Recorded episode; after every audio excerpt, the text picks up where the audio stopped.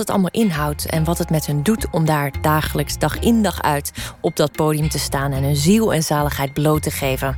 In de tweede aflevering van de podcastserie Podiumbeesten. In komend uur zit tegenover mij, dus tot een uur of half twee, Warner van Wely. En hij verdiende zijn sporen in het theater als oprichter van de toonaangevende locatietheatergroep Dochtroep, waarmee hij op de meest uiteenlopende plekken speelde. De steppen in Tashkent tot het stadhuis van Den Haag. En daarna vervolgde hij zijn pad als artistiek directeur bij theatergroep Warner en Consorten. En nu, na 30 jaar internationaal en nationaal theater, heeft hij de overstap gemaakt naar de witte pagina om zijn verhaal te doen, de literatuur. En deze week verscheen de, de bundel 1, zeer korte verhalen, dat uitkwam bij de Arbeiderspers. Werner, welkom. Nee, dat uitkwam bij Van Oorschot. Oh god, nou, daar begin dat ik alweer is wel een lekker, hele hè? andere. Oh, dit zijn fouten, jongens. Maar het is na twaalf, dus het zijn me vergeven. Ja. Mijn excuses. Hij ligt hier ook gewoon voor me. Ik weet niet waar die verspreking nou vandaan kwam. Sorry. Ehm, welkom. Dank je. Ja, eh, we gaan het zo over de bundel hebben. Ik ga je ook zeker laten voorlezen, want ik heb ervan genoten. Ehm, maar ik wil het eerst natuurlijk hebben over die, eh, nou ja, die enorme vermaarde eh, theatergeschiedenis die jij nou ja, toch wel hebt geschreven.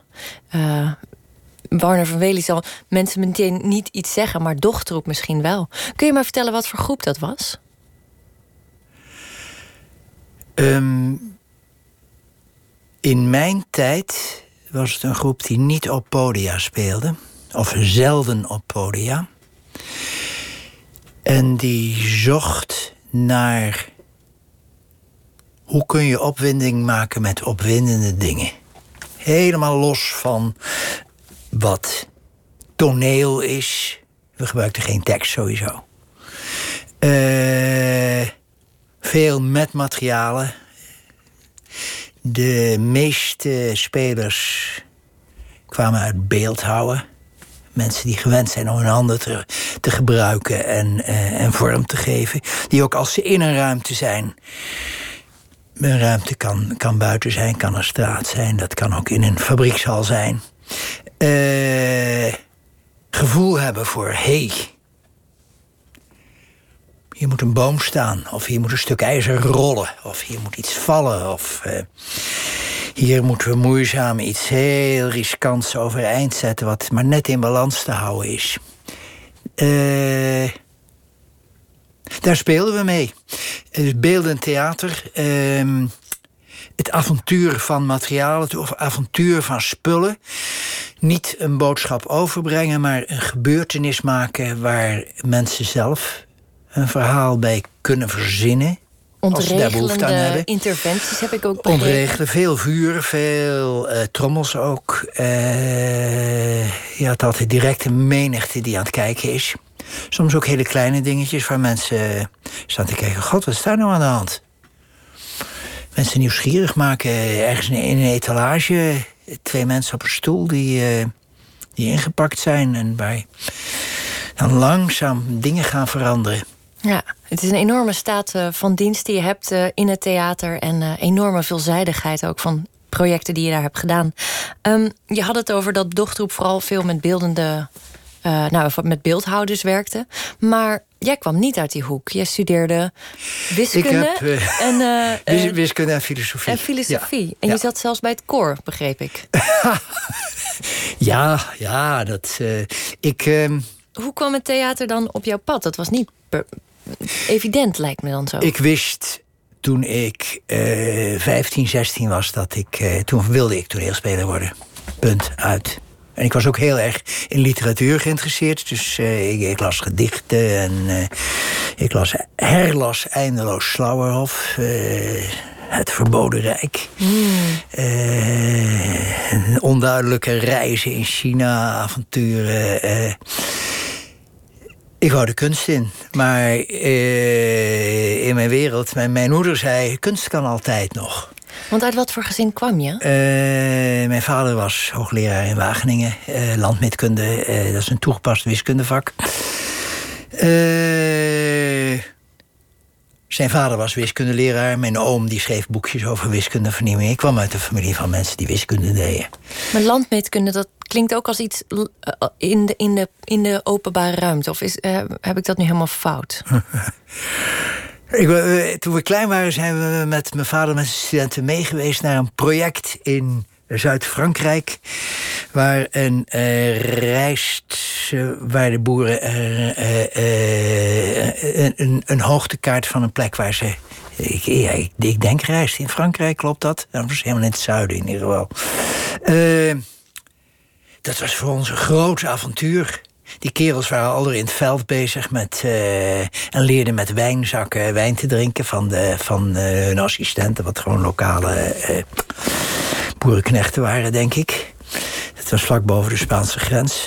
Iedere zomer gingen we met mijn pa mee naar de Kennemerduinen... waar hij met zijn studenten een hoogtekaart maakte... wat ook weer practicum voor ze was. Dit was een vak voor eh, vooral tropische cultuurtechnici... die, eh, god weet waar, ergens in de bush komen te zitten... en dan zelf een kaart moeten kunnen maken. Van een landschap. Um, Zie ik daar misschien ook... Uh... Maar het vak zelf mm -hmm. is een mathematisch vak. Ja, zie ik daar misschien ook het zaadje voor jouw ruimtelijk werk? Voor dochterop die vaak ook op uitgestrekte vlaktes. Uh, nou, dat was meer mijn spelen met mijn vriendjes in de bossen rond. Uh, uh, in de buurt tussen Bennekom en Wageningen. In hutten die we bouwden, bomen waar we in klommen. ik denk het wel. Ik denk. Mijn zusje is, is op middelbare leeftijd nog eens uh, kunstacademie gaan doen. Die, die heeft van mijn gevoel ook een heel duidelijk ruimtelijk gevoel. Maar ik denk gewoon dat je dat in het bos leert. Uh, S'nachts als er geen lantaarns zijn, toch je weg vinden, noem maar op. Uh, je, je, overal doorheen crossen. Ja, dat is wel waar. Maar het is ook verder mijn, ja, mijn artistieke pad geweest. Ja, dus het werd je een beetje afgeraden, het artistieke pad, door je ouders? Goed bedoelend waarschijnlijk? Nou, ik mocht het. Nou, ja, het is heel ambivalent. Uh, mijn moeder heeft me heel erg gestimuleerd, ook om toneel te gaan spelen op school. Ik, uh, ik speelde hoofdrollen in, in, in het jaarlijkse stuk voor het jaarlijkse schoolfeest. Daar heb ik het gevoel gehad in een stuk waar ik, ik al door de. Ja, zo'n uh, idiote klucht. Het witte schaap van de familie heette het. Ik weet niet meer of... Ik was de vader. Maar, dus ik moest alle touwtjes bij elkaar houden binnen een uh, familiefeest waar, waarin alles misliep. Maar...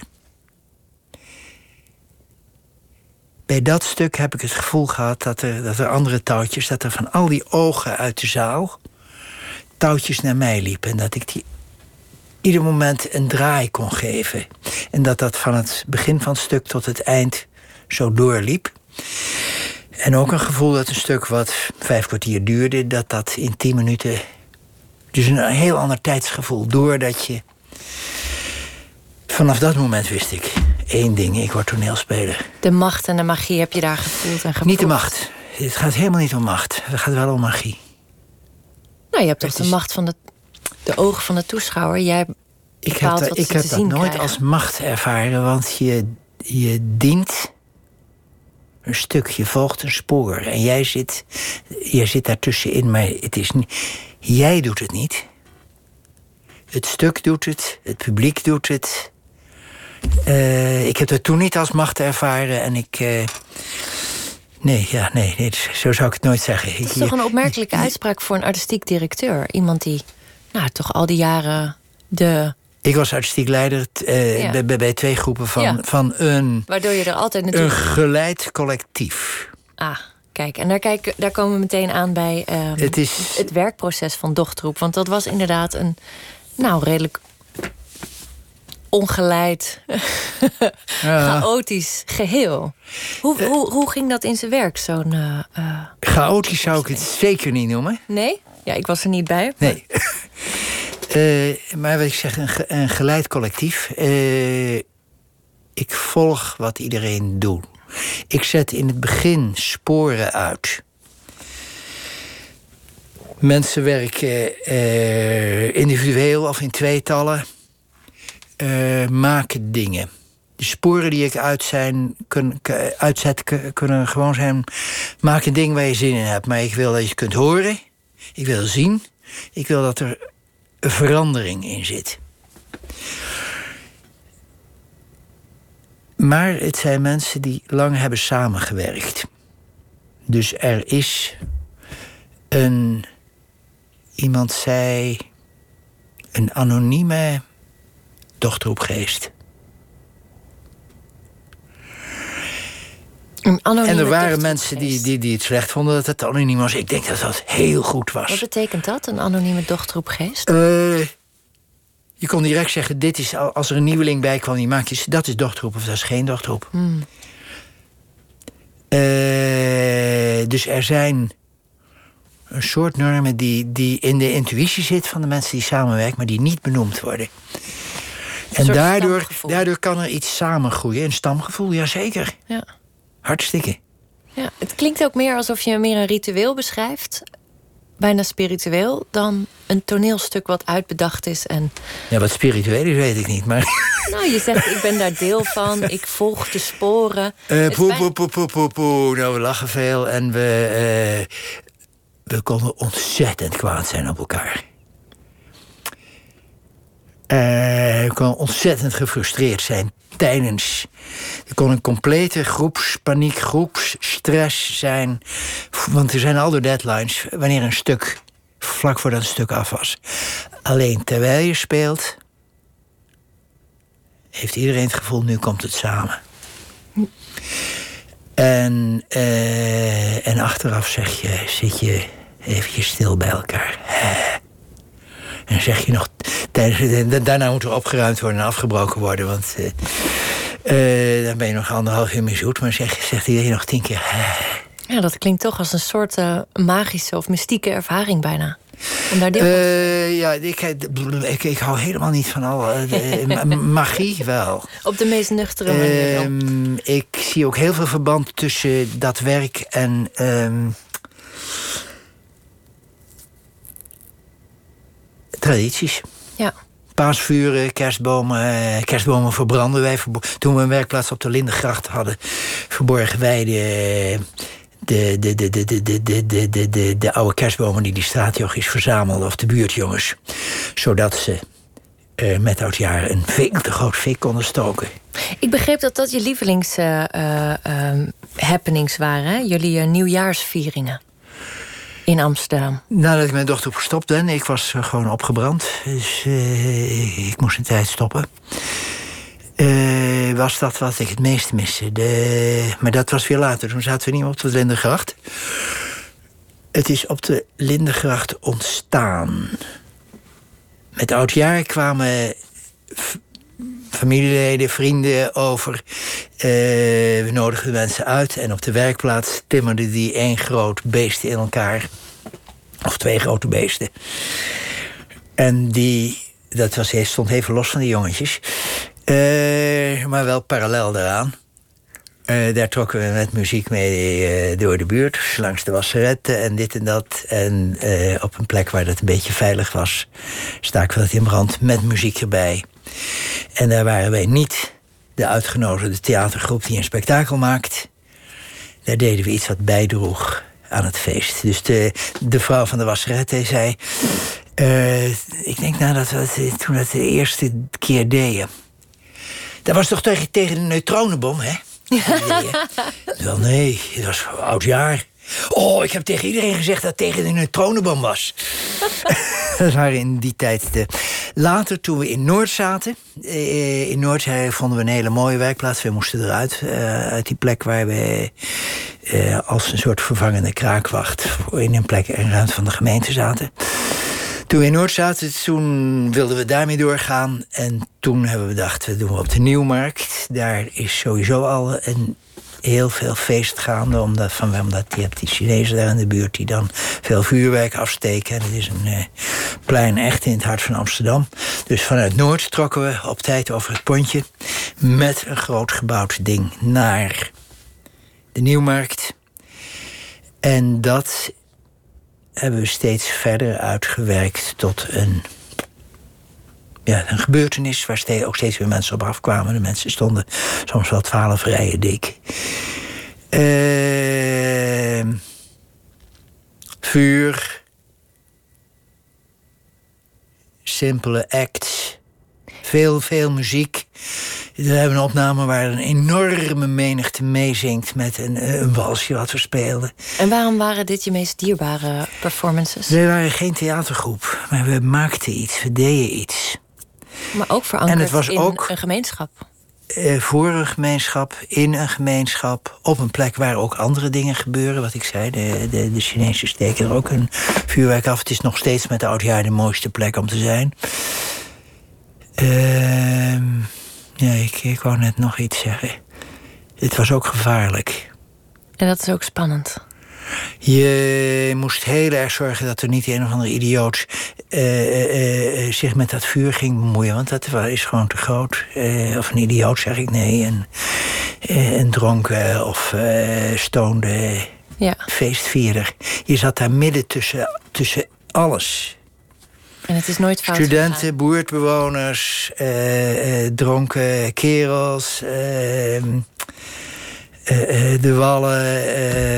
Uh, het echte leven. Uh, Chinezen. Ja, nou, het is duidelijk. En wij waren geen theatermakers. Wij, wij waren in ons gewone kloffie.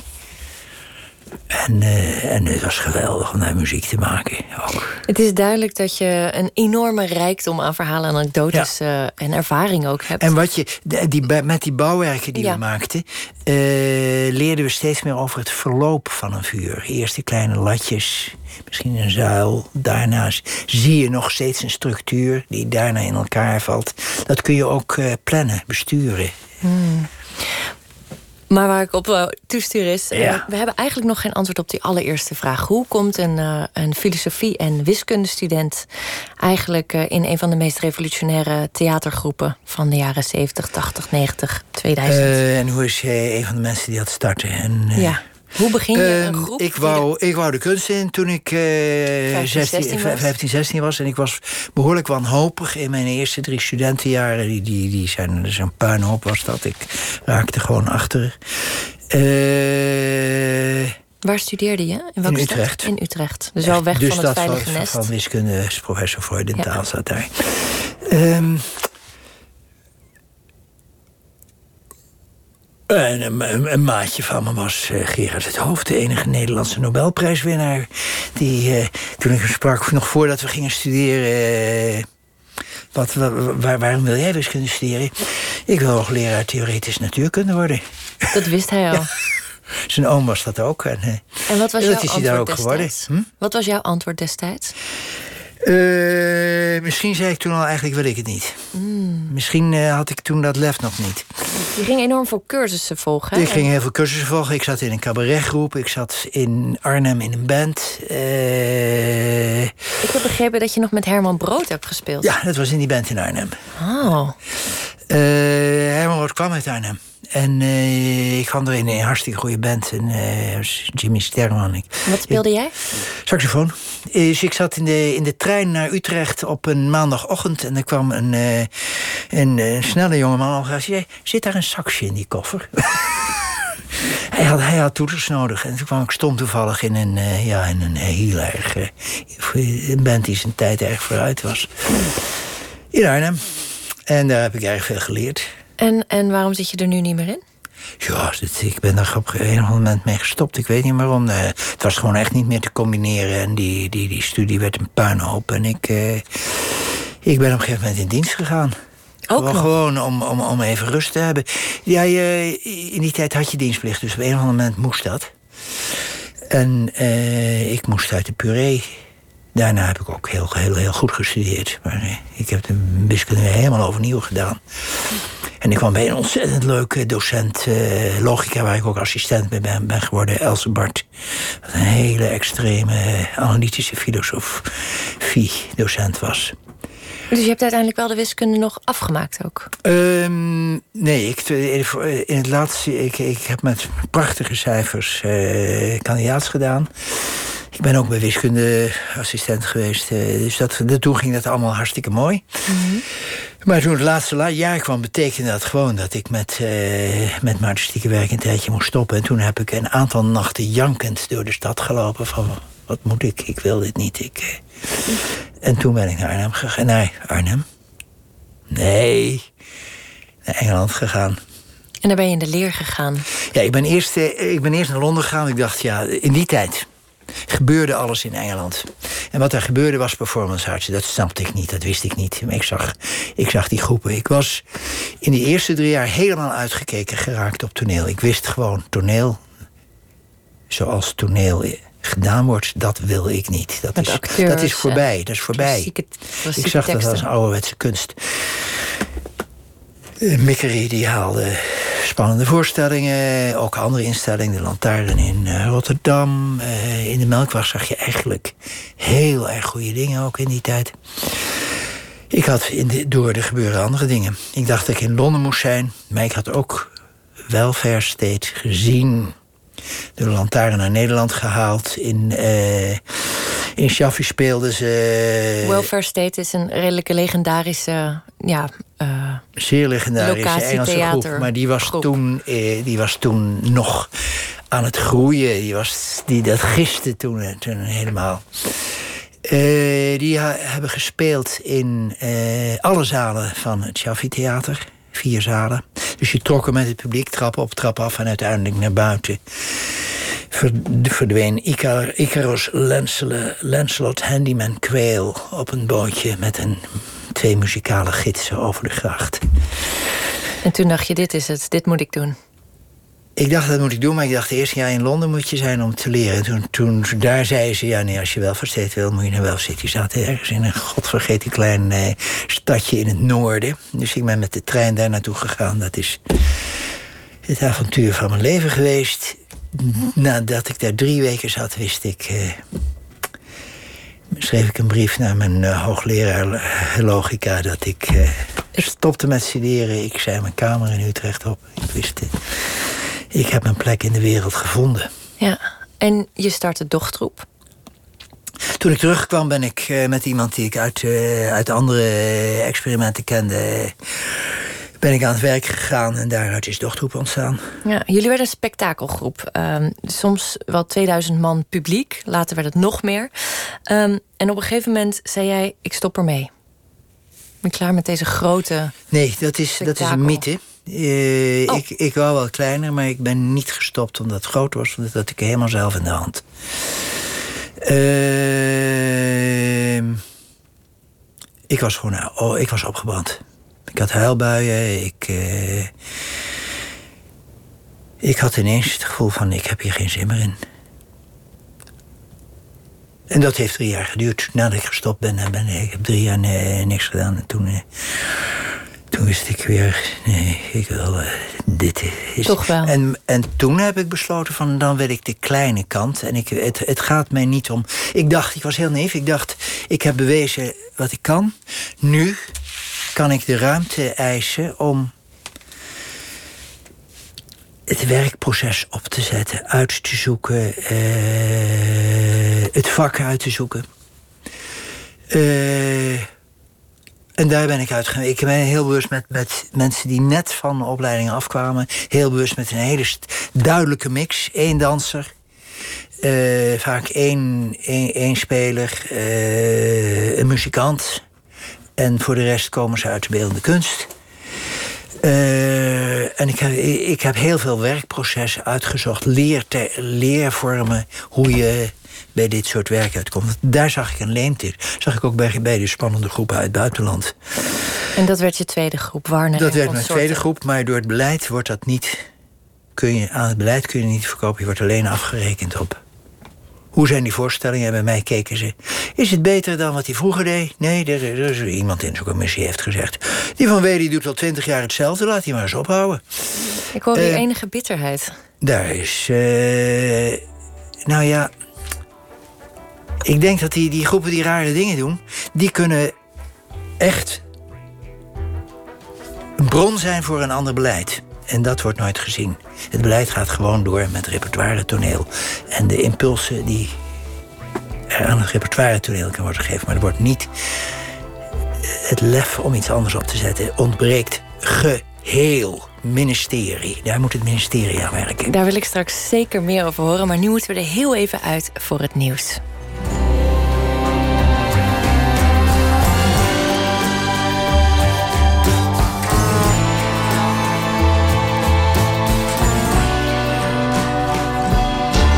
op Radio 1. Het nieuws van alle kanten.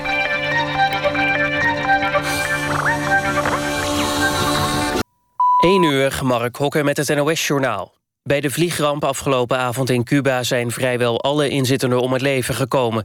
Volgens staatsmedia liggen drie slachtoffers in kritieke toestand in het ziekenhuis. De overige 110 mensen aan boord hebben de crash niet overleefd. Het ministerie van Buitenlandse Zaken in Den Haag zoekt uit of er Nederlanders aan boord waren. Het toestel, een Boeing 737, stortte kort na het opstijgen neer op een veld in de buurt van Havana. Op beelden is te zien dat het vliegtuig zwaar beschadigd is... en dat de brandweer het vuur heeft gedoofd. Het toestel vloog voor een Cubaanse luchtvaartmaatschappij... en was op weg naar een stad in het oosten van Cuba. Minister Blok van Buitenlandse Zaken heeft in Washington gesproken... over de Amerikaanse terugtrekking uit de Iran-deal. Blok zei in Nieuwsuur dat hij zijn Amerikaanse collega Pompeo heeft laten weten... dat hij daar teleurgesteld over is... Nederlandse bedrijven krijgen mogelijk last van nieuwe sancties... die de VS wil opleggen aan bedrijven die zaken doen met Iran. Volgens Blok realiseren de Amerikanen zich dat dat een wrange situatie oplevert... en zoeken ze naar een oplossing. De jongen van 17 die vermoedelijk het bloedbad aanrichtte... op zijn school in de Amerikaanse staat Texas... was kort daarvoor het gebouw binnengelopen met een geweer en revolver van zijn vader. Daarna opende hij in een klas het vuur op zijn medeleerlingen... Tien mensen kwamen om het leven en nog eens tien raakten gewond. De meeste slachtoffers zijn scholieren. De beveiliger die wordt verdacht van het doodschoppen van een feestganger in Rotterdam... is volgens het Openbaar Ministerie al vaker betrokken geweest... bij vechtpartijen met bezoekers van horecagelegenheden. De officier van justitie zei dat bij de rechtszaak. Hij zei dat er nog een zaak tegen hem komt vanwege een ander geweldsincident. Begin dit jaar overleed een bezoeker van een feest in de Rotterdamse Schouwburg nadat hij had gevochten met de beveiliger. Het weer, veel bewolking, wel blijft het op de meeste plaatsen droog... en de temperatuur zakt naar een graad of acht. Overdag kan landinwaarts een enkele bui vallen... maar hier en daar breekt de zon ook door. Het wordt 16 tot 20 graden. Dit was het NOS Journaal. NPO Radio 1. VPRO. Nooit meer slapen.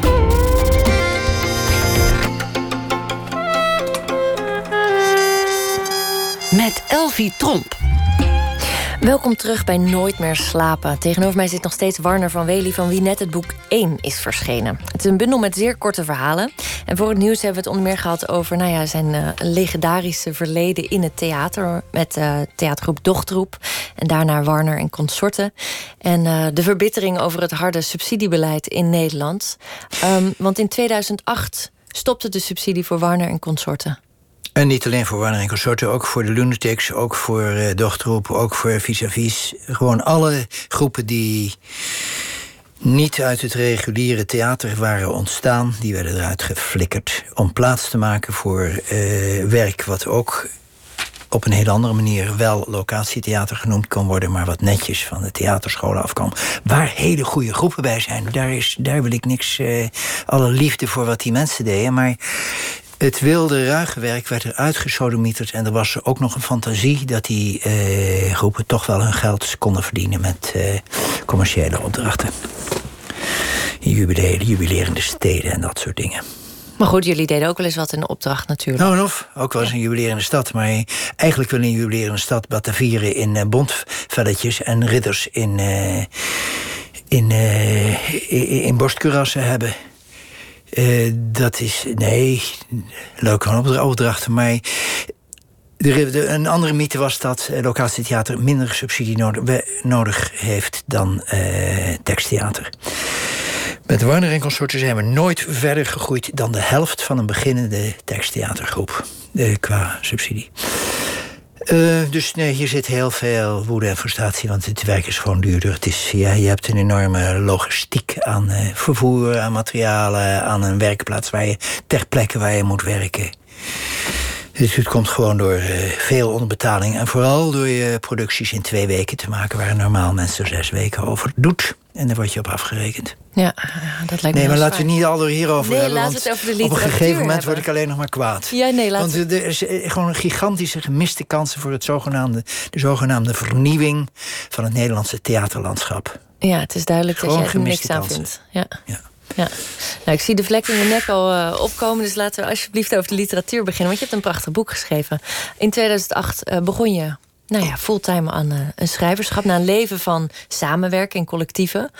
Was dat zwaar voor je om helemaal op jezelf teruggeworpen ja, te worden? Ja, heel zwaar, maar het, het was een keus. ik wou niet nog een keer zonder subsidie doorwerken. Mijn groep is nog zeven jaar lang doorgegaan. Uh, maar op, op, op een lager pitje, met, voor, voor zover er opdrachten waren. Weer zwaar onderbetaald, met andere dingen geld verdienen. Zijpad. De voorstellingen waren vaak tekstloos, beeldend. Um, en nu is daar de literatuur eigenlijk diametraal tegenovergestelde. Ja. Woorden op een pagina. is er eigenlijk een overeenkomst tussen je theaterwerk en je li literaire werk? Of ben jij dat? Ben jij de overeenkomst? Um, ja, ik, ik, ben, ik, ik ben daar nog niet mee bezig. Ik, het is wel zo dat de stukken die ik gemaakt heb... altijd composities waren van speldenprikken. Van speldenprikken? Uh, ja. Hm een zwerm spreeuwen, maar die, die doen allemaal wat. En, en dat wordt een eenheid die een vorm heeft en die van vorm kan veranderen. Dat waren de stukken van Dochtroep van. Het was alle uh, composities van individueel werk. In plaats van de grote dramatische lijn van eerst het exposé en dan het conflict en, enzovoort enzovoort. Uh, nou, dat geldt ook uh, voor dit boek. Dit, ik heb het gevoel dat ik nog steeds de wereld van de literatuur aan het binnengaan ben. Ja, dat is ook. Je bent debutant op je ja, 73. Hartstikke, hartstikke. Ja. Dus, heb je daarbij ook dezelfde... Ik ben ook debutant geweest. Heb je daarbij ook dezelfde faalangst, dromen en hartkloppingen? En, of raak je die op een gegeven moment een bepaalde leeftijd wel kwijt? Uh, dat raak je kwijt. Uh, maar de dromen van roem en terwijl eer? Ik aan het, terwijl ik aan het schrijven was... wist ik niet of het goed of slecht was. Dat is, uh, ja, eerst heb ik het aan mijn, mijn, mijn vrouw laten lezen. Daarna ben ik naar een coach gegaan. En die coach die zei, is hartstikke goed, loop maar naar een uitgever. Uh, dat is ver boven het gemiddelde wat, van het aanbod. En daarna begin ik een beetje te denken... oh, dit ben ik dus als schrijver. Ja. Je noemt het uh, flash fiction. Flash fiction is, is eigenlijk de eerste term die in Amerika gebruikt is voor uh, het verhaal wat korter is dan het korte verhaal. Ja, hier in Nederland wordt het ZKV's genoemd, zeer korte verhalen. Dat staat ook onder je ondertitel, maar daar ben je niet zo tevreden mee, heb ik begrepen. Uh, nou, ik vind het uh, zeer veel respect voor uh, de man die dat. A.L. Snijders is. A.L. Snijders, die, die, die, die die kreet gemaakt die heeft. En het genre in Nederland ge heeft geïntroduceerd. Uh, dus daarom, da daarom is het een eer om in die traditie te staan. De andere kant is dat een zeer kort verhaal suggereert dat je hebt een kort verhaal... en dan maak je het nog korter, dan krijg je een zeer kort verhaal. Terwijl ik denk dat dit genre iets heel anders is dan een kort verhaal. Het is niet een, een kort, kort verhaal. Het is uh, de, een term die ik erg mooi vind, is microfiction. Ja, maar leg even uit. Het is...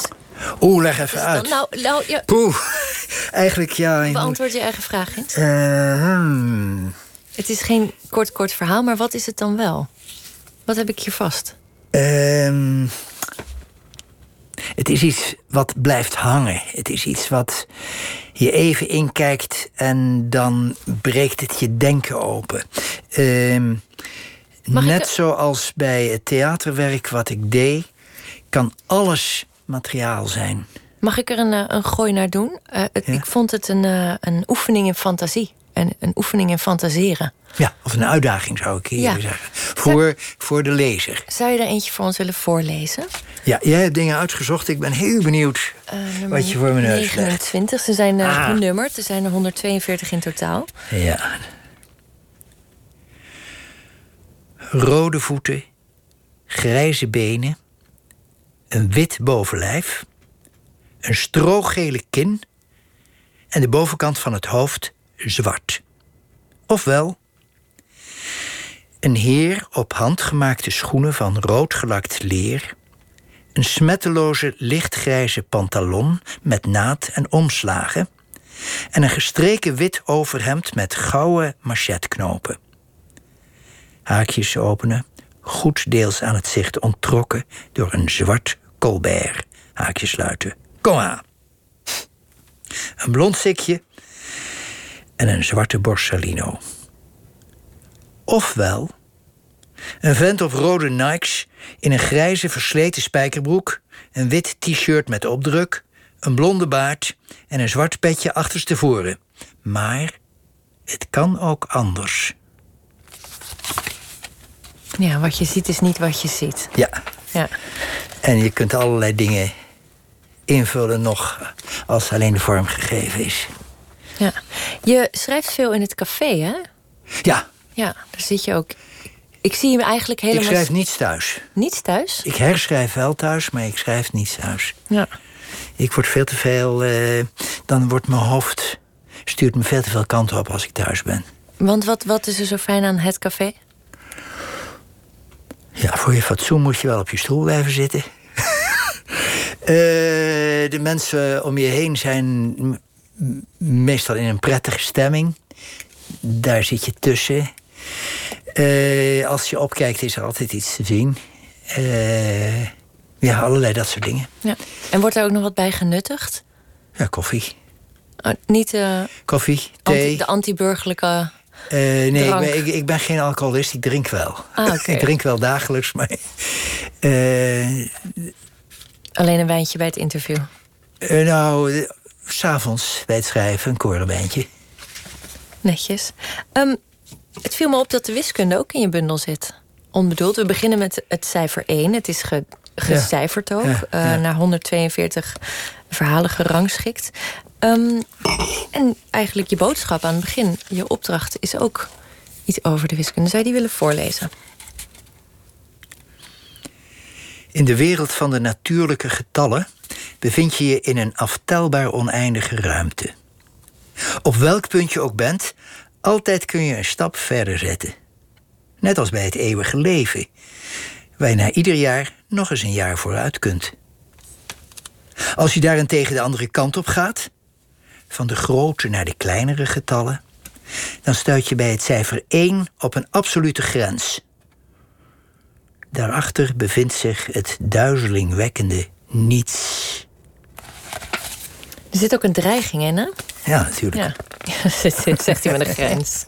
De ruimte van De dreiging van de, de, schepping. ruimte van de wiskunde is. eh, daar kun je in tuimelen en buitelen, maar daar kunnen rare dingen gebeuren. Ja. Hoe heb je het eh, ordenen aangepakt? En ben je zelf eigenlijk een geordend persoon? Nee. Nee. Dat is waarom ik niet thuis kan werken. Ik ben een. eh, ik, ik denk dat ik, iemand zei wel eens: jij bent een ADD'er. Dat is geen ADHD'er. Ik heb niet die. De hyperactiviteit. ontzettende. Maar wel eh, Attention Deficit Disorder. Snel afgeleid. Ja, en alle andere dingen volgen. Eh, dus nee, bij, bij, thuis is het puinhoop, maar eh, ik. Allereerst, hoe is het geordend? Het is op woordstaal geordend. Ja, van korte verhalen Ja. naar nog lang, naar het langste. Na- Naar dingen van, zelfs als eh, oorspronkelijk was het van vijf, van, met, met zinnen van vijf woorden tot, eh, sorry, verhalen van vijf woorden tot verhalen van 250 woorden. Eh, die beginstuk heb ik in overleg met de, de uitgever eraf geknipt. Daar moet ik nog eens hard aan werken. het beginstuk. De, dus de hele korte verhalen, de, de, de dingen van één regel. Oh, die had je ook nog. Ik heb ze hier en daar ertussen gestrooid als onderbreking van de monotonie. Maar eh, dus er, er staan een paar hele korte in. Ja, ik heb er hier één voor je. Maar het je was op- voorlezen? Het Daarom, was, is het ook was een stukje, opgebouwd. Een stukje van die oude dochterroep anarchie tussendoor. Ah? En dan, heb je een, dan heb je een, eh, een serie en dan gooi je die weer door elkaar. Ineens stond er dan weer een ongenummerd. Toen ik mijn jas uittrok, gingen mijn kleren dansen. Toen ik op de bank ging zitten, zuchtten mijn botten. Toen ik mijn laarzen uittrok, haalden mijn voeten adem. Toen ik de muziek aanzette, glimlachte mijn ziel. Kijk, dat is om eh, door een ringetje te halen, zo'n zin. Ah, Heb je een gedroomd publiek? Wie zou je heel graag willen dat dit leest?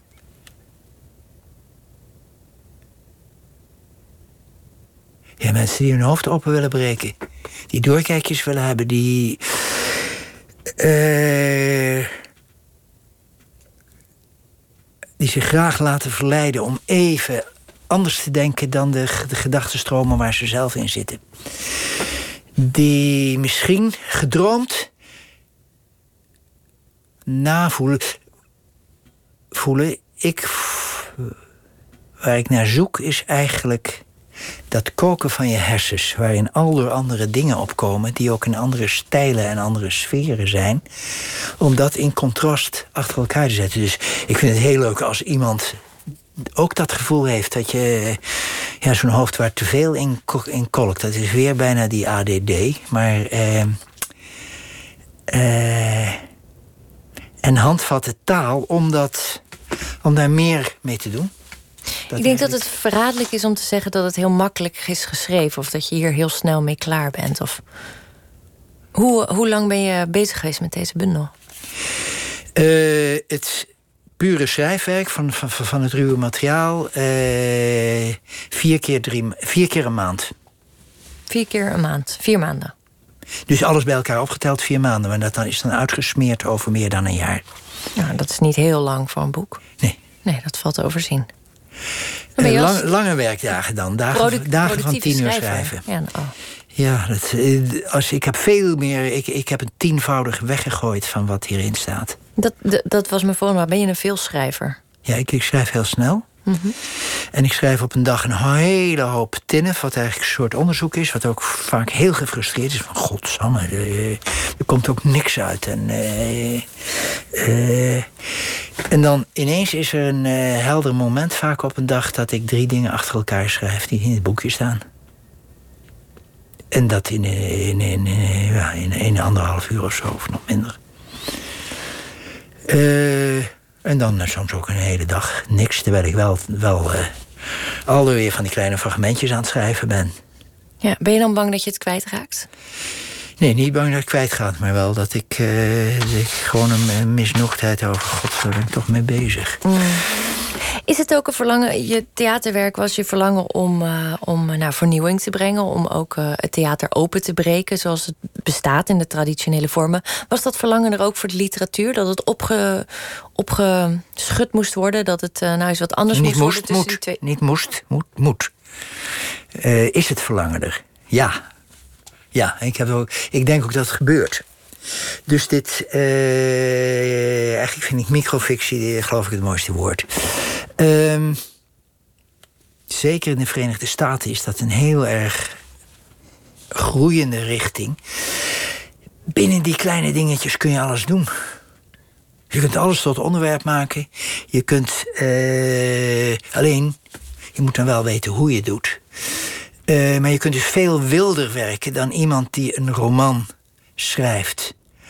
Waarbij nog altijd in alle leerboekjes de heer Aristoteles gevolgd wordt. Net zoals dat bij het eh, repertoire toneel heilig is. Net zo goed als dat op de filmacademie tot mijn schrik nog altijd heilig is. Aristoteles die eh, gaf eigenlijk de theaterwetten die nog steeds worden gevolgd. De Die nog eenheid steeds van worden tijd, gevolgd, terwijl- eh, terwijl plaats in en de- handeling. in de Leg het even uit voor wie- mensen die niet weten wie Aristoteles is. Aristoteles was de man die alle wetenschappen beheerste die er in zijn tijd waren. En dat was, eh, ik denk, eh 400 jaar voor Christus. Ja. En in die vorm maken we eigenlijk nog steeds onze nou ja, bestaande Wat hij voor het eh, drama heeft geschreven, dat geldt voor de films. Dus van, eh, ik heb les gehad van iemand van de filmacademie. Hele leuke les, maar die zei, eh, ja, als je dat niet volgt, dan maak je kunstfilms. Ik denk dat dat volstrekte onzin is. Ehm, en eh, dat- geldt voor het, het, het repertoire toneel. Dat geldt voor eh, de, de, de, goed opgebouwde roman. Eh, terwijl in wetenschap, dat in de harde wetenschap, dat totaal achterhaald is. 100 jaar geleden werd non-Euclidische wiskunde. Euc- Euclides was voor, voor de wiskunde wat Aristoteles was voor de andere wetenschappen. Eh, Honderd jaar geleden werd een non-Euclidische wiskunde al ontwikkeld. Logica, het vak waarin ik assistent ben geweest... en waar mijn Je zegt meest... nu allemaal chique termen waar ik niks van stap. Hè? Het klinkt wel heel mooi. Non-Euclidische... Dus zeg het maar non-Aristotelisch. Oké, oké. En ja. eh, eh, eh, eh, in, de, in, in, in, in de, die hoek van de wijsbegeerte waar ik in zat... was non-Aristotelische logica. Daar ging het om. Dat, dat waren de stappen verder, dat waren de stappen in deze tijd. Nou, performance art, dat is de, eh, eh, in de tijd van de happenings ontwikkelde kunstvorm. eh, vooral in New York ontwikkelde kunstvorm. Die is non-Aristotelisch. En er zijn nog altijd maar weinig dramaturgen kom je tegen die daar, waar je daar een behoorlijk gesprek mee over kan voeren. Ja. Wat, hoe komt het dat die pendulum weer teruggezwongen is, is, teruggezwaaid is in de tijd? In de tijdsgeest Oh, dat is misschien in het eh, theater. Thatcherisme, dat zie je in de politiek. Dat ik, ik, ik, ik had het gevoel dat is Thatcherisme in theater. Eh, eh, ne- netjes.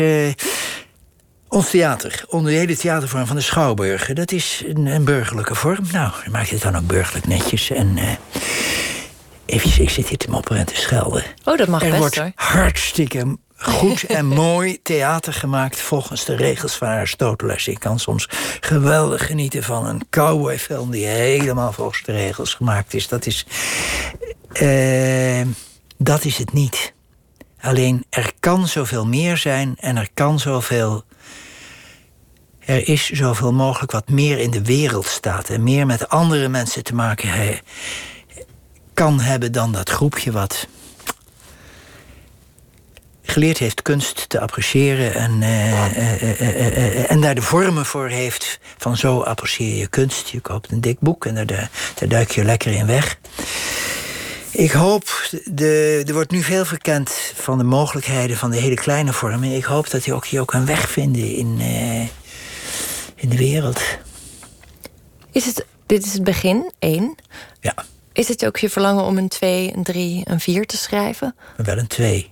En daarna wil ik weer eens verder kijken. Er zijn ook andere richtingen die me, eh, eh, die me interesseren. Eh, eh, live poëzie bijvoorbeeld. Live poëzie? Ja, in, eh, in Duitsland hebben ze zelfs een term voor slam poetry, geloof ik. Komt uit, uit Amerika. Je hebt we natuurlijk ook in weer in, in de 60 jaren heb je, Ja. heb je gehad Ginsberg en eh, Ja. eh, onze Simon Vinkenhoog. Ja. Ehm, eh, wat er nu gebeurt is denk ik anders. In Frankrijk, in Duitsland. Die richting wil ik graag verkennen ook. En dat heeft wel hiermee te maken, denk In ik. Nederland hebben we ook heel veel poetry slams. Zijn die er? Jazeker. I didn't know. Oh, Warne, ik ga je een meenemen. Het is zeer levendig in Nederland. Dat wist ik niet. Ach, nou jongen. Ja, ik ga, nooit, ik ga nooit meer ergens naartoe. Dat is schandalig. Ja, ja, ja. Nou, gelukkig ben je hier nu Maar, bij maar die kant wil ik, wil ik ook erg graag verkennen. Want je schrijft ook poëzie. Eh, ik denk dat een aantal van deze verhaaltjes poëzie zijn. Ja, dat denk ik ook. Zou je er nog eentje voor me willen lezen? Lees wel op. Nummertje 132, een van de laatste. De man die te lang geleefd had, zei... Ik wil mijn verleden omruilen. Hij zei... Ik weet dat ik binnenkort doodga. In een hiernamaals geloof ik niet... maar juist daarom wil ik mijn verleden omruilen. Terwijl ik sterf, wil ik ergens anders op terugzien. En de demonen en engelen die zich om zijn bed verzameld hadden... zoals ze zich om alle bedden verzamelen van mensen die eenzaam doodgaan... vroegen aan hem... Wat voor verleden had je gedacht? Je bent een belangrijk mens geweest met innovatieve ideeën die grote impact hebben gehad in het bedrijfsleven en in de politiek. Wat wil je nog meer? Ik wil een vrouw, zei de man. Eentje die een heel leven bij me blijft. Eentje waar ik smoor verliefd op ben. Ik wil een bruiloft met heel veel vrienden. Ik wil een huis aan een rivier met een boomgaard en een tuin. En ik wil kinderen die aan mijn doodsbed zitten. Geen engelen en demonen. Even ging het licht uit en aan. En daar zaten ze. de kinderen die niet bestonden, kleinkinderen, achterkleinkinderen. En boven zijn bed hing het portret van een vrouw die niet bestaan had. En hij wist dat dat de zijne was geweest. En hij stierf met een lach op zijn gezicht. De engelen en demonen keken elkaar aan. Oef, dit was goed gegaan. Daarna pakten ze hun agenda's. Ieder had zo zijn eigen urgenties. Je schemert uh, zelf regelmatig door de bundel. Uh, je opvattingen, waar je kwaad om maakt, uh, je mijmeringen. In hoeverre is dit verhaal Warner? Oh, het huis aan de rivier? De man die een gezin had gewild. Ja, ja. Dat klopt. Ja, ik zag je toch echt wel. Nou ja, op, op je meest droevigste schrijven. Of op je meest melancholiek misschien wel. Nee. Nee, dat is niet zo. Ja. Ik. Uh... Tot nu toe was mijn leven heel rijk. De, de, de, enige jaren waar ik echt met bitterheid naar terugkijk... zijn die eerste drie studiejaren geweest. Dat is... Uh... Misschien hebben die drie jaren mij geholpen om in de richting te komen waar ik nu zit. En anders was ik. Uh, ik bedoel, liefst had ik, had ik toneelschool gedaan en dan was ik waarschijnlijk regisseur geworden. Misschien had ik dan ook deze avonturen aangegaan, dat weet je niet. Door die jaren van ellende en wanhoop. Uh, ben ik verder gaan kijken naar ja, wat gebeurt er nou echt, wat gebeurt er nu in de wereld. Maar goed, zijpad. Geen, geen, um, geen kinderen, geen kleinkinderen. Ja, nee, dat is allemaal niet geweest. En dat is geen trouwerij in de boomgaard. Nee. Nee. Waarom niet? Er zijn natuurlijk heel, veel antwoorden mogelijk, maar de simpelste is gewoon als je een uh, theatergroep runt zoals ik die gerund heb, dan, uh, dan kom je daar niet aan toe. Er zijn, er zijn ook natuurlijk andere antwoorden van. Uh, altijd gewaarschuwd zijn, behalve dat je een academische graad moet houden, trouw niet te volgen en dat soort dingen. maar ik denk dat ik tot, ja, heel raar, totdat ik mijn richting in het leven gevonden had, dat ik vond dat ik met mezelf niet bij een vrouw aan kon komen. En op welke leeftijd kwam dat wel? Toen ik 29 was. Nou, dat is nog niet heel oud. Nee. Nee. Uh, Dan zijn de meeste jongens maar, nog uh, van deze leeftijd van 29 nog steeds uh, vol bindingsangst. Ja, die, die term heb ik nooit begrepen. Bindingsangst? Ja, oh. dat is een ja, soort psychiatrische... nee, ik geloof niet dat dat, dat dat ooit een rol heeft gespeeld. wel, de, de, de, de, de, gewoon mijn werk was die club bij elkaar te houden en te zorgen dat er, dat er voorstellingen komen. Nou, dan is er geen tijd voor kinderen. Ja. Het is dat simpel. Ik, ik hoorde een keer iemand zeggen die ook in het artistieke wilde werk zei, die kinderen had, helemaal niet zo lang geleden, zei: Kinderen hebben kan, is heel simpel. Al die prioriteiten schuiven er één op. Ja, maar met het werk wat ik deed, schoven alle prioriteiten ook één op. Maar een groep runnen is heel simpel en alle andere prioriteiten schuiven er één op. Ja, en dat maniacale wat je doen had, of die hyperfocus misschien, heb je dat nu ook in het schrijven of gun je jezelf nu ook meer leven, meer privé?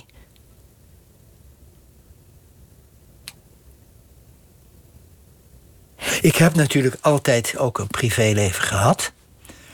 En dat is er nog steeds, maar de, dat, de, je hebt jezelf serieel het, monogaam het, genoemd. Het, het, schrijven eh, telt voor, uh, gaat voor alles.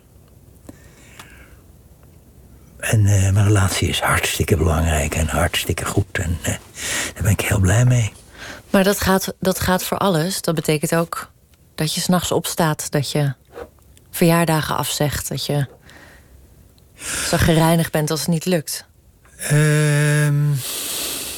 Of kun je het nu ook makkelijker laten? Ik, ik werk rustiger, natuurlijk. Ik bedoel, dat kan niet anders. Uh, omdat gewoon dat, dat lijf dat niet meer aan kan. De, in de eerste pff, tien jaar van dochterroep werkten we iedere dag tien, zaten we tien of twaalf uur per dag op elkaars huid. Ik heb een jaar gehad dat we vier keer de klok rond hebben gewerkt. dat, dat, dat kan niet meer. En verder is schrijven een kwestie van er zijn meer momenten dat ik er niet in geloof dan dat ik er wel in geloof, maar dan ga je gewoon door. En dan maak je gewoon je uren. Een soort vrolijke wanhoop. Uh, nee, weten, weten wat ik wil. Wat weten, weten wat ik wil met mijn leven. Weet ik wat dat ik. Uh, mijn plek. Ja, ja, weer dat verhaal van ja, een huis aan een rivier met een troep kinderen. En dat is mooi. Maar in, in hoeverre is dat nog van, van, deze tijd? Ik een heleboel mensen moeten geen kinderen meer krijgen. Punt uit. De, de, de, de mensenras overwoekert de aarde op een verschrikkelijke manier. Maar dan, dan wil ik wel iets anders nalaten. En ik heb wel een, eh, een erfenis door te geven, denk ik. ik en dat is nu, doe ik nu hiermee. Ja. Zou je als afsluiter nog eentje willen voorlezen? Nummer 15.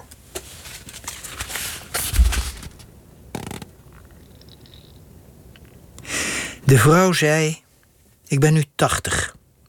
Als ik terugkijk, ben ik drie verschillende vrouwen geweest: het kind, de volwassen vrouw en de overjarige. Ik ben nog steeds het kind, dat bleef altijd bestaan. Die andere twee, dat zijn hoesjes.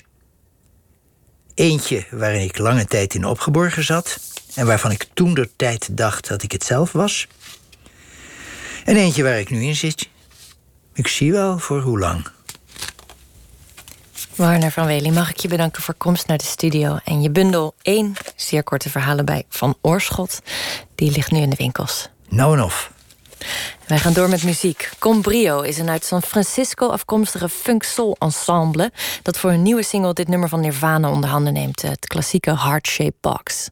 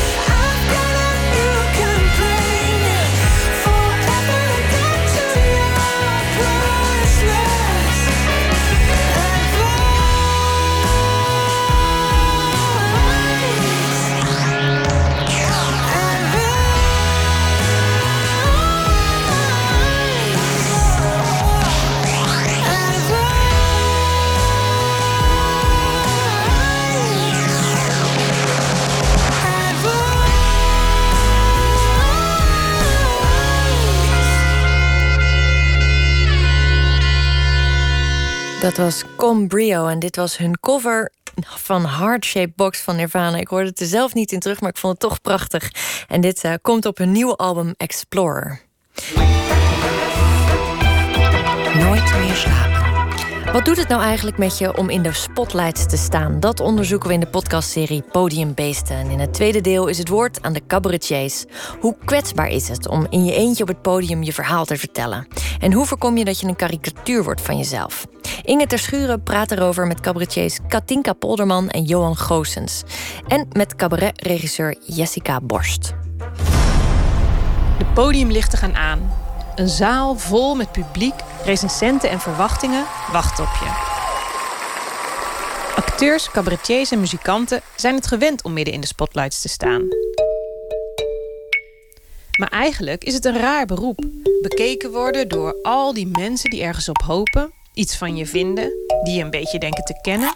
In de podcastserie Podiumbeesten zoomen we in op de mensen op het podium. Hoe is het om daar te staan?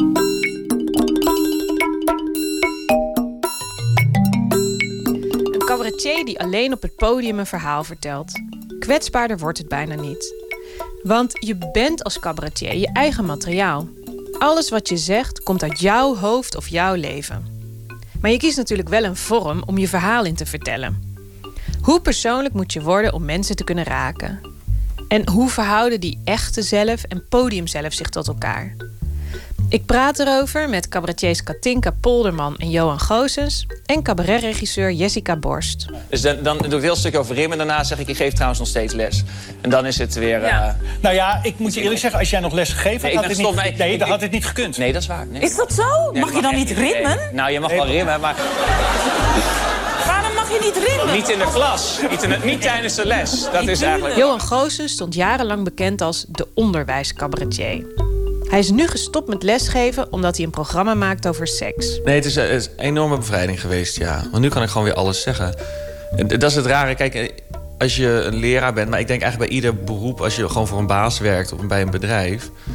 ja, je moet je toch een beetje ja, opletten wat je zegt in het, op het, in het openbaar. En nu ben ik gewoon weer mijn eigen baas. Nu kan ik eigenlijk alles zeggen. Ik heb alleen mezelf ermee. Ja. Je schaamhaar geurt naar alpenwijs, ringen en naar lelies. Het zweet dat parelt op je zak, dat smaakt exact als Baileys. En wist je dat er voor een vrouw niets heerlijkers bestaat... dan die goddelijke smaak van vers en lauwwarm zaad. Voor Johan Goosens is het dus een bevrijding om precies te kunnen zeggen wat hij wil. Maar voor Katinka Polderman wordt het zingen over seks langzamerhand een keurslijf. Want zij begon haar carrière juist met scherpe liedjes over seks. Nou, je snapt, dat lust ik wel. Pie, pie, pie, pie, pie, pie, pie, pie, pie, pie, pie. Piepa, pijpen, haal hem uit je broek. Nou, er wordt wel verwacht dat er in elke voorstelling één zo'n soort liedje zit, ja. Ook door pers. Het mag, het, het mag niet gewoon maar mooi zijn. Het moet altijd één zo'n liedje in zitten. En dat vind, dat vind ik wel irritant. Want het moet toch niet zo zijn dat, dat ik altijd... eh, Hè, er, er gaat ook niet, het moet niet zo zijn dat er in, in elk, elke voorstelling een liedje over seks zit. Ik bedoel, er wordt ook niet van me verwacht dat ik in elke voorstelling een liedje over huisdieren heb. Dus dan waarom wel over seks? Dus, eh... eh, en er kan in de volgende kunnen misschien wel drie van dat soort liedjes zitten, maar, maar ook nul. Wat levert het op om zo direct of persoonlijk te zijn?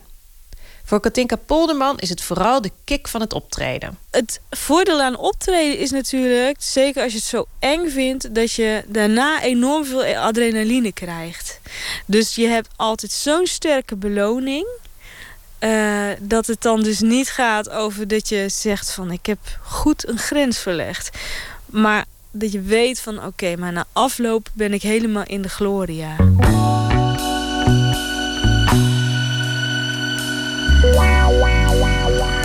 Johan Goosens put voor zijn voorstelling vooral uit zijn eigen leven. Nou, over het algemeen verzin ik heel weinig, laat ik het zo zeggen. ik, uh, nee, ik ben ook niet... Maar dat deed ik met het onderwijs eigenlijk ook niet. Ik verzin weinig, ik overdrijf weinig. Het is alleen wel zo dat je selecteert natuurlijk. Hij staat bijna naakt op het podium. Heeft het over rimmen. Zijn eerste moment van opwinding... toen hij de billen van een klasgenootje zag. En over daten.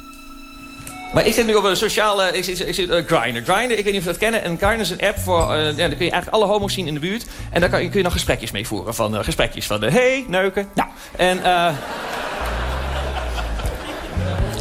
ja, ook wel inhoudelijk van hè, wat is je adres? En, en, ja.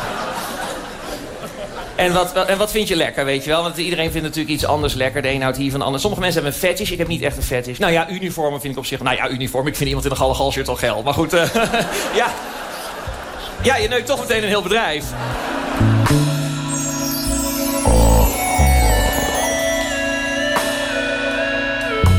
Maar het levert hem ook veel op om zo persoonlijk te zijn. Ja, ja nou eerst, uh, het doet wel een beetje pijn, zou ik maar zeggen, om je zo kwetsbaar op te stellen. Doet wel echt, uh, het is, je doet jezelf wel een soort geweld aan. Dat, zo voel ik het wel. Daarom ben ik ook blij dat ik maar drie keer in de week speel, zou ik maar zeggen. Want ik dacht op een gegeven moment van, nou, ik zou eigenlijk deze hele zomer ook nog in Engeland gaan optreden. En toen dacht ik, nou ja, drie keer per week naakt op een podium uh, vind ik eigenlijk wel genoeg. en dan, ja, laat me nu even weer thuis gewoon een boek gaan schrijven of zo. Dus het is, het is wel iets wat je, het is iets raars natuurlijk, hè. Waarom zou je dit allemaal gaan doen? Waarom zou je dit op het podium gooien? Maar ja, dat is mijn, mijn, ja, mijn diepe overtuiging is toch dat mensen er iets aan hebben of zo. Dat, dat je zo een mooi programma maakt door iets van jezelf uh, uh, ja, bloot te geven, toch wel. Ik hou er zelf ook van, qua literatuur en qua. Ik hou van autobiografische literatuur, ik hou van persoonlijke uh, boeken en dat soort dingen. Dus dat is eigenlijk de reden ja, waarom, waarom je over die grens gaat. En of het me iets oplevert, het heeft me ook heel veel opgeleverd, ja. Want ik was doodsbang voor dit programma, heel zenuwachtig. En.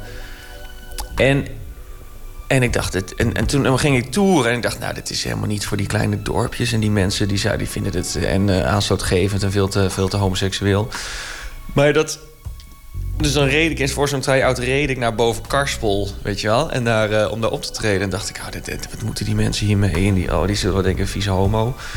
Maar ik moest natuurlijk wel, als ik met zo'n idee het podium opga... dan sta ik sowieso 10-0 achter. Dan gaat niemand met me mee. Dus ik moest mezelf helemaal geestelijk helemaal schoonmaken... voordat ik daar aankwam in Bovenkarspel. Dus al mijn vooroordelen over Bovenkarspel... moest ik eigenlijk overboord zetten, weet je wel? Uh, over een dorpje. En toen begon ik aan zo'n avond zo schoon mogelijk. En, uh, en dan lukt het gewoon. En dan... Ja, het is, het is ongelooflijk troostend dat je dus... Uh, dat je gewoon aan een groep mensen... waarvan je denkt, nou, die, die, die moeten ja, dat, die mensen accepteren je eigenlijk gewoon als je de hele avond over je seksleven vertelt. Uh, dat is heel bijzonder. Dat is een soort enorme euforie en een soort troost is dat. Ja, je, ja, je voelt je geaccepteerd. Jessica Borst is cabaretregisseur. Van Johan Goosens, maar ook van bijvoorbeeld Brigitte Kaandorp, Sarah Kroos en Dolf Jansen. Zij ziet dat een persoonlijk verhaal vaak goed is voor een voorstelling. Het werkt vaak wel zo. Hoe um hoe duidelijker je eigen, je eigen verhaal vertelt, hoe meer wij als publiek ons daarmee kunnen verbinden, of daaraan kunnen verbinden. Ja, dat werkt vaak wel zo. Maar daar is, daar is natuurlijk.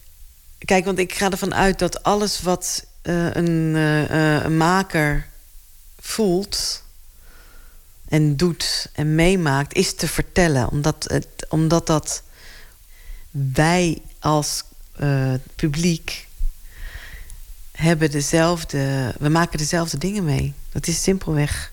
Is dat, er zijn weinig wetten in het theater, vind ik. Maar ik vind dit wel iets wat dichtbij een wet zou kunnen komen. ja, dus in feite, hoe eerlijker je durft te zijn, hoe meer wij als publiek daarvan mee kunnen nemen. Maar er is iets vreemds in het theater aan de hand. Want voor de, de, hoe eerlijker de cabaretier is, hoe kwetsbaarder de cabaretier zich voelt. En uh, maar wij als publiek, en dat is wonderlijk... want omdat degene die daar gaat staan, die gaat in, in het licht staan. Die neemt al de stap om op het podium te gaan staan... en om daar een verhaal te vertellen. En veel mensen in de zaal hebben niet in de gaten... dat die persoon kwetsbaar is. Dus die... Want die staat daar namelijk al, die heeft dat al gedurfd. Die staat midden midden in, uh, in, de, in de spotlight. Dus hoe kan zo'n persoon dan kwetsbaar zijn? En dat wordt vaak wel eens vergeten. Dat daar een mens staat die daar uh, iets vertelt wat heel, um, wat heel direct bij het leven van die persoon hoort. Dus erge dingen vind ik ook heel erg. Vooral omdat die erge dingen erg zijn. Soms is er iets in Fukushima of in Nagasaki. Soms heeft iemand ontiegelijke pijn. Dan denk ik vaak van jongen, jongen, jongen. Dan vind ik dat vooral ontzettend erg. En of het in Cambodja is of in Heist op den Berg. Erge dingen vind ik erg. Hoeveel brani Katinka Polderman ook kan vertonen... Ze heeft lange tijd het gevoel gehad dat het publiek haar niet erg bijzonder vond. Dat wordt steeds minder, maar het is altijd wel geweest uh, dat ik wel zal teleurstellen. Of uh, ik ben het maar. Of de, eigenlijk het idee van... oh, de kaartjes voor alle andere voorstellingen waren op... dus dan komen ze maar naar mij. dat is dus natuurlijk een verschrikkelijke, verschrikkelijk idee... dat er daar 500 mensen zitten... die eigenlijk liever bij Jochem Meijer hadden gezeten... maar die dan nu maar naar mij komen. en ik, dan begin je al met echt ver onder nul qua scoren... Maar dat is wel als je dan, ja, als ik moet nagaan welk gevoel ik heb, dan is dat het. Vind ik er. Johan Goosens moest heel wat schaamte overwinnen om met deze voorstelling op het podium te gaan staan. Zeker in het begin, dat ik echt nog met name s ochtends wakker werd na de voorstelling. dacht van, oh, wat heb ik allemaal verteld? Oh. En met name dan...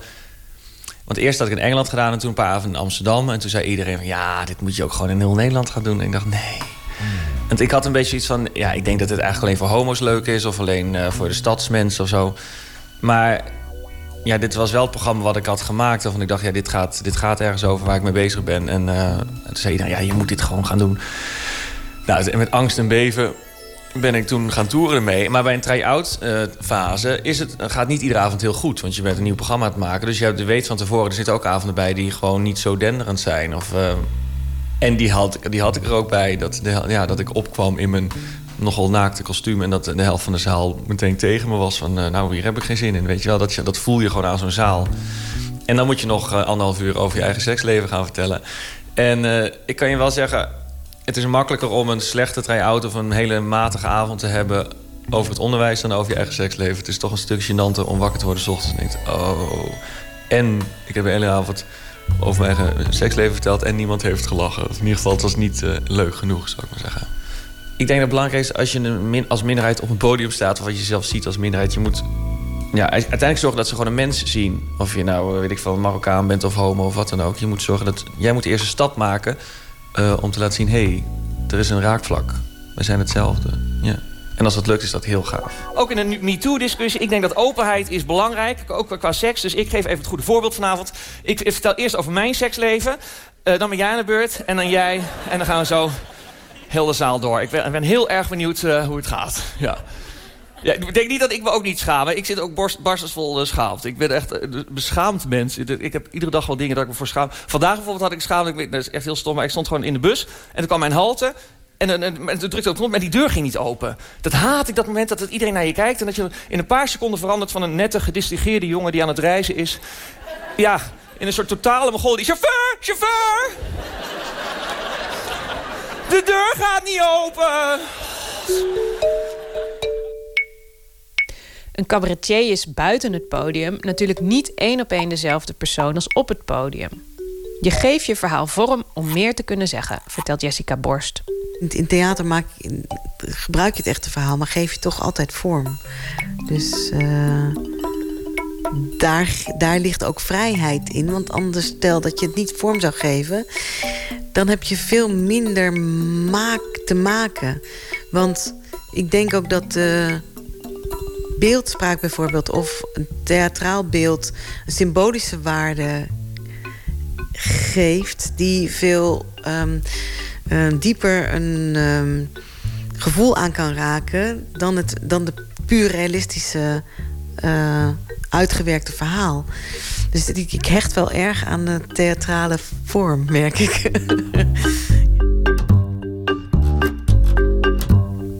Johan Goossens ziet het theater als een veilige haven. Ik heb normaal gesproken, als ik een gesprek met iemand opneem, dan ga ik altijd naar iemands huis toe. Want dat is lekker stil en lekker makkelijk. En ik dacht bij jou, oh ja, dat is natuurlijk prima, want je bent zo persoonlijk. Dus het maakt je allemaal niet uit. En jij hield dat juist een beetje af. Dus ik vond het wel heel grappig om te merken. Blijkbaar is er toch nog wel een bepaalde ruimte die je voor jezelf wil houden. Ja, zeker. Ja, ik probeer thuis eigenlijk geen interviews te doen. Nee, zeker. Ja, alles, eh, ja, ik ben eigenlijk best... Ik ben geen exhibitionist eigenlijk. Ik ben best wel privé, ja. Ik ben wel heel open, maar ik, ben, uh, ik probeer wel bepaalde dingen privé te houden, ja. Het is wel raar, want ik gooi aan de ene kant alles op straat. Maar dat is wel met een doel, zou ik zeggen. En dus ook met een, uh, en met een vorm, zou ik zeggen. Daarom is een interview alweer lastiger. Als ik nu allemaal seksverhalen zou vertellen uit mijn eigen leven... zou het alweer gênanter zijn dan in mijn voorstelling. Omdat het dan minder een vorm heeft. En daardoor echter is. En daardoor nog gênanter. Ja. Ja, precies. Dus in het theater kies jij de vorm en kies jij de verhalen... en is het allemaal op jouw voorwaarden en daarom kan het. Ja, dat is de voorwaarde, ja. Dan, dan heeft alles een reden waarom je het zegt. Je weet de reden waarom je het zegt... en je weet uh, wat het effect is ook voordat je het zegt. Dus ik ben eigenlijk aan die zin wel een control freak eigenlijk, ja. Ja, gek genoeg.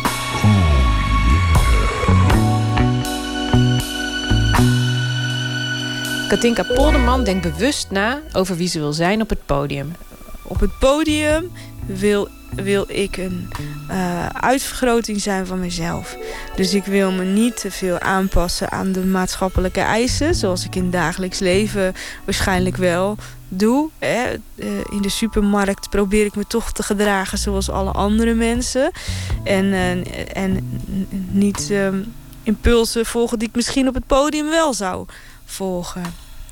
Maar dat moet ook niet doorslaan naar een uh, uh, zo'n uitvergroting van mezelf dat het een, een typje wordt. Of dat, ik, dat je ziet van, oh ja, maar die weet veel te goed wat leuk aan haar is. Het moet lijken alsof ik niet weet wat er nou zo typisch aan mij is. En in zekere zin je verandert als mens natuurlijk ook. Dus in zekere zin weet ik dat vaak ook niet zo goed. Ik weet nog even mijn allereerste jeugdherinneringen. Was, was in de kleuterklas. En dan weet ik nog dat Jos had zijn piemel laten zien in de blokkenhoek. En ja... dat was voor mij een hele traumatische ervaring. Want, nou ja, ik was daar niet bij. En... Um, ik zat in de poppenhoek. En... Uh, ik zat met poppen te spelen in de pophoek. En ik, maar ik weet nog dat er een collega kleuter kwam aangerend. En die zei, ja, Jos heeft zijn piemel laten zien in de blokhoek. Nou, ik wou meteen naar die blokkenhoek. Maar ik zag ook al, de juffrouw stond er al. Nou, en dan weet je, ook op je vijfde weet je dan... nou, dan zitten de piemels weer in de broeken. Ja, daarna heb ik nog wel een paar dagen gesurveilleerd bij de blokkenhoek. Ja. Fear of missing out, ja. Hoe voorkom je nou dat je een karikatuur wordt van jezelf? Nou, alle drie zijn het er duidelijk over eens. Kijk uit met tv-optredens. Ja, dat, dat, is heel moeilijk. Cabaret op tv is heel lastig. Zeker omdat dan heel veel redacties die gaan dan die, die nodigen jou dan vaak uit als een soort luchtig onderdeel van het programma. En ik ben er ook wel eens in gestonken hoor. Van nee, het moet gewoon lekker luchtig gaan vertellen en heel grappig. En voor je het weet vergeet je het hele onderwerp. En zit je gewoon helemaal grapjes te tappen. Maar het gaat eigenlijk. Uh, je moet altijd vanuit het onderwerp vertrekken. En het onderwerp moet je wel serieus nemen. Anders dan. Ja, zit je alleen maar. Uh, word je een soort. Uh, ja, flat character zou ik maar zeggen. Die dan mopjes loopt te tappen. Ja, televisie heeft een heel eigen ehm, dynamiek natuurlijk. Ik zou eigenlijk uh, alle cabaretiers afraden om op televisie uh, in een praatprogramma uh, te verschijnen. Tenzij je heel veel spreektijd krijgt en daar een echt gesprek kan, kan zijn. Um, maar je moet altijd oppassen, vind ik, om uit, als je uitgenodigd wordt als de potsenmaker of de meningenmachine. want daarmee stap je namelijk in een uh, toch al klaarliggende karikatuur. En dat, uh, als je, dat, kan, dat kan je kwaad doen. Niet iedereen is daar geschikt voor om, om daar uh, in mee te draaien in die, in die machine in feite. Daarom is cabaret vaak ook niet geschikt voor op tv. Omdat er hele hordes mensen zijn die niet snappen dat, je, dat sommige dingen zo erg zijn om te zeggen dat je ze wel niet zal menen, dat je dus wel het tegenovergestelde zal bedoelen. Maar dat, dat idee, dat lijkt helemaal weg uit de maatschappij. Als je een. Uh, ook omdat er mensen zijn die, die werkelijk uh, bepaalde meningen op Twitter roepen. Dat je ja maar gast, dit is gewoon cabaret. Zeg kleine vluchteling, al op je schuitje.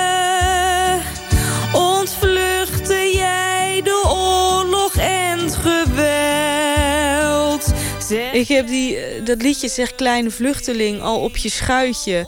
Wat helemaal gaat over... Uh, hè, kleine vluchteling, zou je wel hier naartoe komen? Want wij hebben het hier ook niet zo goed. Want de, diesel is heel duur. En naast elke basisschool woont een pedofiel. En dat is bijna letterlijk een Facebook-post van iemand... die ik eigenlijk alleen maar op rijm heb hoeven zeggen, zetten.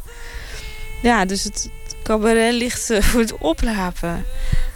Ja, maar het lijkt me je vak ook wel heel moeilijk maken. Doordat sommige mensen, als jij dat lied zingt... dat sommige mensen inderdaad zullen denken... ja, zo zit het is ook echt wel eens iemand naar me toegekomen. Die zei van ja, ik vind het zo fijn. Want jij zegt tenminste wel hoe het zit. Net als met die vluchtelingen. nou ja, daar heb ik maar niks op teruggezet. Het was ook niet zo'n heel... Eh, je zag zeg maar dat het, dat het niet zo heel slim was. En dan vind ik het fijn dat zo iemand ook uit mijn voorstelling kan halen wat haar aanstaat. Hij zei iets in het buitenlands, dat kon ik niet verstaan. En ik zei... Zeg het hoort dus ook een beetje bij het vak. Dat mensen je niet helemaal begrijpen, een grap verkeerd interpreteren... of een stempel op je drukken waar je niet meer vanaf komt. Maar, meent Jessica Borst, cabaretiers moeten zich daardoor vooral niet laten beperken. De vraag is wel vaak, mag je overal grappen over maken? is zo'n soort standaard uh, vraag. En dan is het antwoord ja als het bij je past. Ik weet uh, dat er hele gevoelige onderwerpen waren toen ik net begon. Over bijvoorbeeld uh, kanker of mensen met syndroom, of syndroom van Down. Als je daar dan grappen of iets, iets over wilde vertellen, dat lag ook erg gevoelig. Daar kwamen ook brieven naar het impresariaat. En ik denk dat mensen gelukkig maar gevoelig zijn en op hun tenen getrapt. En als ze dan dat ook kunnen verwoorden waarom dat is... dan denk ik, dan hebben we weer een gesprek. Dan komt het weer goed. Dus, dus ik vind dan vooral, nou laat dat dan vooral weten... dat je vindt dat het niet kan. En vervolgens doen wij, gaan we het gewoon mee door natuurlijk. Want het is, het is niet dat je de wet laat voorschrijven door wat er zogenaamd wel of niet kan. Ik denk dat we hier gelukkig in Nederland theater kunnen maken... Eh, zo zonder dat er enige instantie is die bepaalt wat jij wel en niet mag zeggen.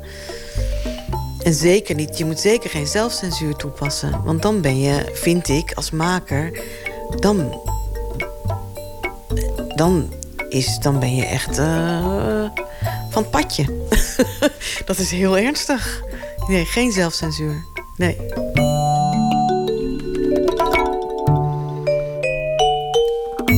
U hoorde Katinka Polderman, Johan Goossens en Jessica Borst... in gesprek met Inge ter Schuren. En deel 3 van Podiumbeesten zenden we uit op 15 juni. Maar als u daar nu niet op kan wachten en u wilt meer horen... dat kan nu meteen. De hele serie is namelijk op alle podcastkanalen te horen, te downloaden, te streamen.